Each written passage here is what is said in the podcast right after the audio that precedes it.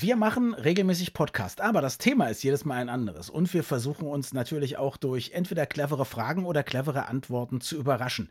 Beides tut mir gut, also sowohl das Vertraute als auch das Überraschende. Ich habe mich aber mal gefragt, was ist eigentlich für uns Menschen bzw. für unser Gehirn eigentlich das Bessere? Ist es besser, eine schöne Routine zu haben, was einem ja viele Leute raten, gerade Psychotherapeuten sind groß darin zu sagen, machen Sie alles regelmäßig, dann geht es Ihnen besser. Oder ist es besser, sein Leben wild und abwechslungsreich zu leben? Da spricht ja auch sehr vieles für, denn wenn man alles immer gleich macht, dann vergeht alles wie im Flug und man weiß auf einmal gar nicht mehr, welcher Tag war gestern und welcher ist heute. Ich habe nur die Frage, die Antwort hat hoffentlich Magnus. Das Gehirn und der Finger. Was in unseren Köpfen und Körpern so vor sich geht. Ein Podcast mit Dr. Magnus Heyer und Daniel Finger.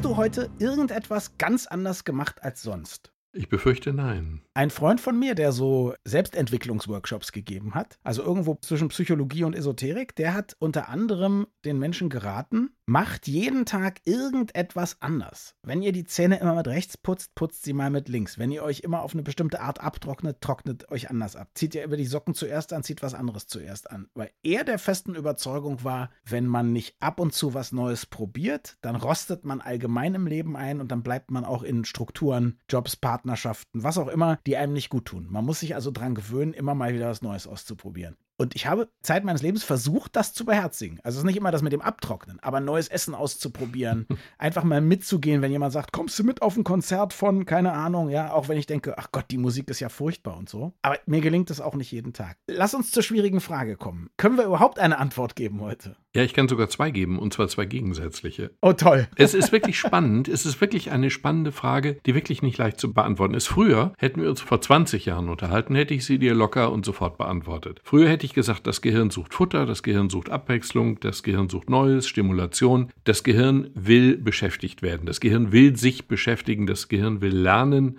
Es gibt eine Studie, die habe ich schon, ich glaube, dreimal zitiert oder viermal oder zehnmal. Aber sie ist einfach schön, auch wenn sie nicht wirklich seriös ist. Die Studie besagt, man hat den Intelligenzquotienten von Leuten gemessen vor und nach dem sechswöchigen Strandurlaub. Strandurlaub ohne irgendwelche Stimulationen, Strandurlaub mit Bildzeitung und Sonnencreme und nichts weiterem. Und dann hat man wiederholt einen IQ-Abfall gemessen. So, und das spricht ja jetzt alles dafür, dass das Gehirn stimuliert werden muss, wenn wir nicht dumm werden wollen und dass das auch sozusagen der natürliche Zustand des Gehirns ist, irgendwie Futter zu suchen, Informationen zu suchen, Neues zu suchen, Anregungen zu suchen. Und das scheint in dieser einfachen Form einfach nicht zu stimmen. Wahrscheinlich überwiegt genau die andere Seite, das Gehirn ist denkfaul. Ein denkfaules Organ. Also, das Gehirn ist denkfaul. Du hast gerade gesagt, man ist, wenn man nicht stimuliert wird, dann sinkt der Intelligenzquotient und so. Aber mir geht es ja heute nicht in erster Linie um die Intelligenz. Klar, bei Gehirn könnte man denken, es geht nur ums Denken. Lass mich das Gehirn doch mal als Gesamtkunstwerk begreifen und sagen, mich interessiert ja eigentlich die persönliche Zufriedenheit. Also wie der GQ, der Glücksquotient, wie hoch ist der denn? Vielleicht ist man etwas dummer, aber sehr zufrieden mit dieser mangelnden Stimulanz. Wenn man tatsächlich das Gehirn betrachtet und wenn man es physiologisch betrachtet, dann muss man feststellen, dass das Gehirn eigentlich versucht, möglichst in Routinen zu leben und sich möglichst wenig überraschen zu lassen. Das Gehirn versucht quasi immer Strukturen ins Leben reinzuziehen, zu erkennen, wo bin ich, was kommt da auf mich zu, was kann passieren. Und dann sagt das Gehirn sich selber immer so ein bisschen die Zukunft vorher. Also wir leben in einer Art Projektion. Das klingt jetzt so ein bisschen wie in dem Film Matrix, aber es ist so. Das Gehirn verarbeitet ständig eine für uns schlicht nicht fassbare und wirklich auch physiologisch nicht fassbare Menge von Informationen. Und diese Menge von Informationen wird gefiltert und das Wichtige gelangt ins Bewusstsein. Dieser Vorgang ist hochkomplex und dieser Vorgang dauert. Der dauert bis zu einer halben Sekunde. Wir leben also theoretisch eine halbe Sekunde in der Vergangenheit. Funktioniert aber nicht, weil wir ja mit der Gegenwart zurechtkommen müssen. Wenn wir also nur in der Vergangenheit leben würden, dann wird das nicht funktionieren. Also versucht das Gehirn ständig sozusagen eine Schätzung zu machen, wie sieht die Zukunft in einer halben Sekunde aus. Mhm. In dieser Schätzung leben wir. Und das Gehirn versucht präzise zu schätzen, schafft es auch in der Regel und es passiert wenig Überraschendes. Und nur wenn plötzlich Überraschendes passiert, muss das Gehirn sozusagen auf Volllast hochgefahren werden. Das ist uns aber eigentlich zu anstrengend. Eigentlich wollen wir, dass nichts Überraschendes passiert. Eigentlich wollen wir Routinen. Eigentlich wollen wir, dass es so läuft, wie es immer läuft. Und das ist wahrscheinlich wirklich der erstrebte Zustand. Ich habe mal eine Frage. Du hast zwei Wörter gesagt, ja? Eigentlich und wir. Nehmen wir erstmal das Wir auseinander. Ja. Ich habe einen guten Freund, den du auch kennst, Experte auch in meiner Radiosendung, Frank Petzke, hat über 100 Länder im Reis. Das ist jemand, der immer hungrig danach ist, neue Leute, neue Geschichten. Der ist unglücklich, wenn er nur an seinem einen Ort ist. Der ist glücklich, wenn er unterwegs ist. Und natürlich auch ein spannender Mensch. Viel spannender als die Leute, die immer das Gleiche machen, würde ich einfach mal so sagen. Dann ist es so, wann sind wir denn wirklich euphorisch? Wenn wir einen neuen Job haben, der uns gut gefällt. Wenn wir eine neue Band entdecken, deren Musik wir lieben. Wenn wir eine neue Beziehung haben zum Beispiel. Oft jedenfalls. Es gibt natürlich auch diese Leute, die wirklich glücklich sind seit 20, 30 Jahren und sich so gut ergänzen, dass es toll ist. Und das wünsche ich jedem, ja. Aber in der Regel würde ich sagen, das neue Auto ist es, der neue Computer, das neue Handy, das neue Huhn, was bei mir im Garten gackert. Also bei dir, besser gesagt. Moment, du hast den Begriff Euphorie verwendet. Den nehmen wir Mhm. jetzt mal. Gerne. Wann bin ich euphorisch? Ja, du hast recht. Euphorisch bin ich wahrscheinlich wirklich nur dann, wenn ich auf neue, spannende, überraschende, stimulierende Dinge stoße. Wann bin ich, glücklich ist ein so umfassender Begriff, wann bin ich zufrieden? Zufrieden bin ich, wenn es so läuft, wie es immer läuft. Zufrieden bin ich, wenn keine großen Überraschungen kommen. Und ehrlich gesagt, was für mich spricht, also mit meiner Zufriedenheit, der ich jetzt nicht das Wort reden will, aber was für mich spricht ist, legst du Passionsen? Ab und zu habe ich das schon gemacht, ja. Aber es gibt doch nichts, was weniger, sagen wir mal, stimulierend ist, als eine Passion zu legen. Das ist so ein bisschen so einfach runterkommen und abschalten. Keinerlei Überraschungen. Du liebst ja das Traumschiff, wie ich zu wissen glaube. Das war ein Scherz. Aber beim Traumschiff ist es ja auch so, oder bei Rosamunde Pilcher, da siehst du die ersten zehn Minuten und dann weißt du ganz genau, was in den letzten 80 Minuten passieren wird. Also überhaupt keine Überraschung. Und die sind wahnsinnig populär. Die fordern das Gehirn exakt überhaupt nicht. Und das Gehirn im Schongang ist ganz offensichtlich etwas, was wir irgendwie anstreben. Aber euphorisch werden wir da nicht. Da stimme ich dir ja vollkommen zu. Euphorisch werden wir, wenn wir unser Gehirn sozusagen anstupsen und dazu bringen, sich auf neue Dinge einzulassen. Wenn ich mir überlegen würde, die glücklichsten Momente meines Lebens, dann sind das sämtlichst Momente, in denen ich irgendwie in einer neuen Umgebung, vor allen Dingen mit neuen Leuten plötzlich umgegangen bin.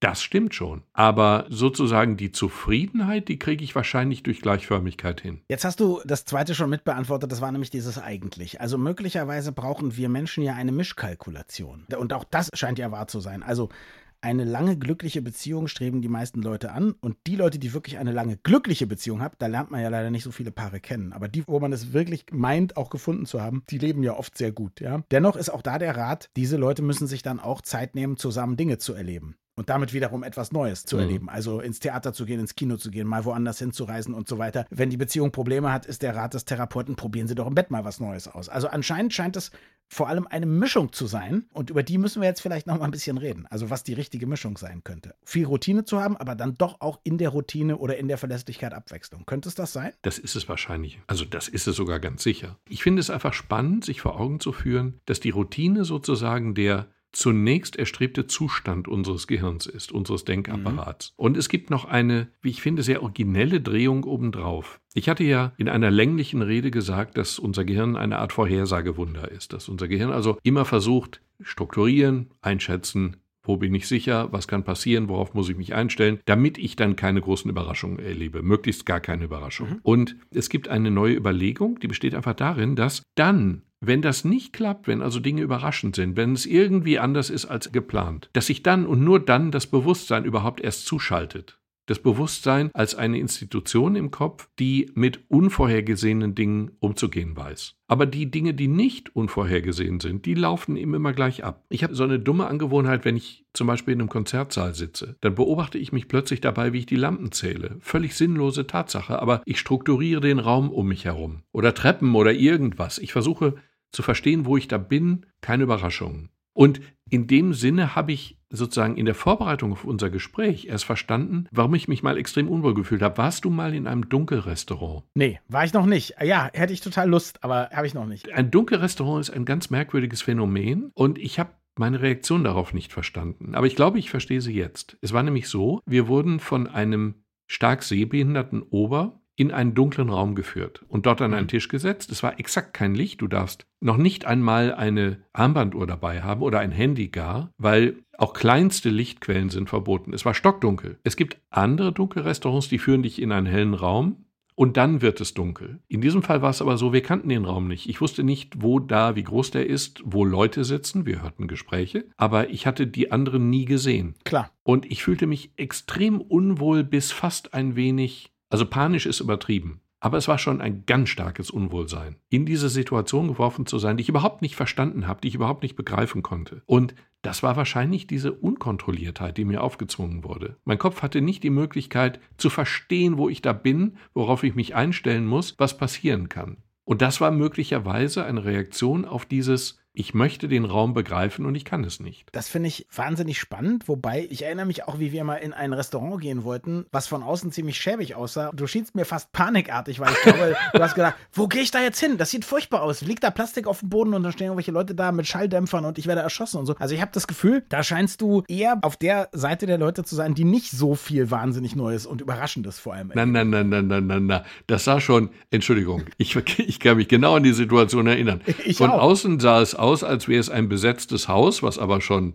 Wäre auch nicht schlimm immer. gewesen, oder? Stell mir vor, ein Restaurant wäre im besetzten Haus. Ich meine, wir waren in Berlin. Ich war schon in einer Kneipe in einem besetzten Haus. Interessanterweise übrigens auch in Berlin, kurz nach der Wiedervereinigung. Na klar. Aber Schade, dass wir kein Foto von deiner Bar einblenden können, in die du mich da geführt hast. Ich wollte nur sagen, da bist du einfach an der Stelle, da hast du nicht so einen Spaß dran. Nein, nein, nein, nee? nein, nein, nein, nein. Das bestreite ich aufs heftigste. Ich behaupte einfach nur, ich stehe mehr zu meinem Inneren oder zu meinem. Ach so, alle sind natürlich wie du, aber du gibst es zu. Jetzt habe ich verstanden. Ich hätte es nicht besser ausdrücken. Ich hätte es nicht besser ausdrücken können. Ich hätte es nicht besser ausdrücken können. Lass uns ganz kurz auf einen anderen Punkt kommen oder auch nicht kurz, der mich sehr interessiert hat. Du hast gesagt, das Gehirn konstruiert immer ein bisschen in die Zukunft. Zukunft. Habe ich das richtig verstanden? Ja, ja. Also das Gehirn denkt sich, wie die Zukunft wohl wird.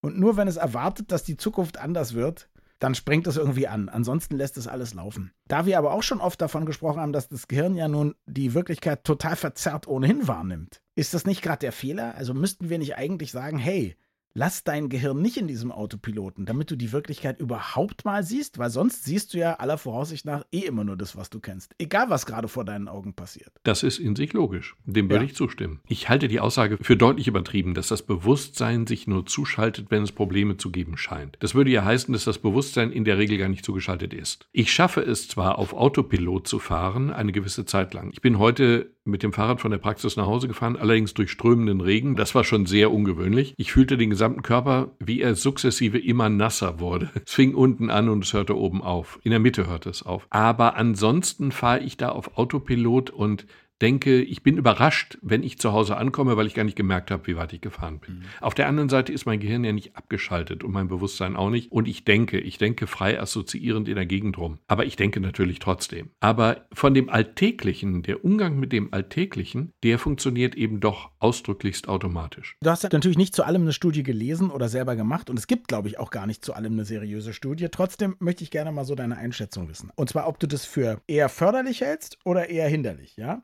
Also jeden Morgen um die gleiche Zeit aufstehen. Ich halte im Grunde alles für hinderlich, was diese Regelmäßigkeiten darstellt. Du hast ja recht. Ach so. Und ich finde die Aussage von unserem Bekannten, dass man jeden Tag etwas etwas andersartiges einbauen sollte, völlig richtig. Mhm. Also der Traum wäre, jeden Tag einen neuen Menschen kennenzulernen. Das wäre der absolute Königsweg, weil das nämlich die intensivste Art ist, sich auf anderes und andere einzulassen. In der Kommunikation wird das Gehirn mehr gefordert als in allen anderen Bereichen. Und mhm. das wäre mein Traum. Ich würde gerne jeden Tag einen neuen Menschen kennenlernen. Und das wäre natürlich die Herausforderung und die Stimulation. Und jetzt aber Gegenfrage, wo hältst du dann so eine absolute Routine für gut? Also das, was einem die Therapeuten empfehlen, ne? Naja, die Routine ist halt einfach gut, weil sie mir große Entscheidungen abnimmt und weil ich dann auch disziplinierter agiere. Also wenn ich zum Beispiel die Routine habe, dass ich mich jeden Morgen aufs Fahrrad setze statt ins Auto. Das Auto ist bequemer und schneller. Ich habe eine Sitzheizung und ich habe Scheibenwischer. Das habe ich alles auf dem Fahrrad nicht. Aber wenn ich eine Woche lang jeden Tag aufs Fahrrad gestiegen bin, dann denke ich beim sechsten Tag, siebten Tag nicht mehr drüber nach. Da mache ich es automatisch. Diese Routinen sind schon hilfreich. Danke fürs Zuhören und bis zum nächsten Mal. Wir freuen uns immer über Feedback an mail.gehirnfinger.de.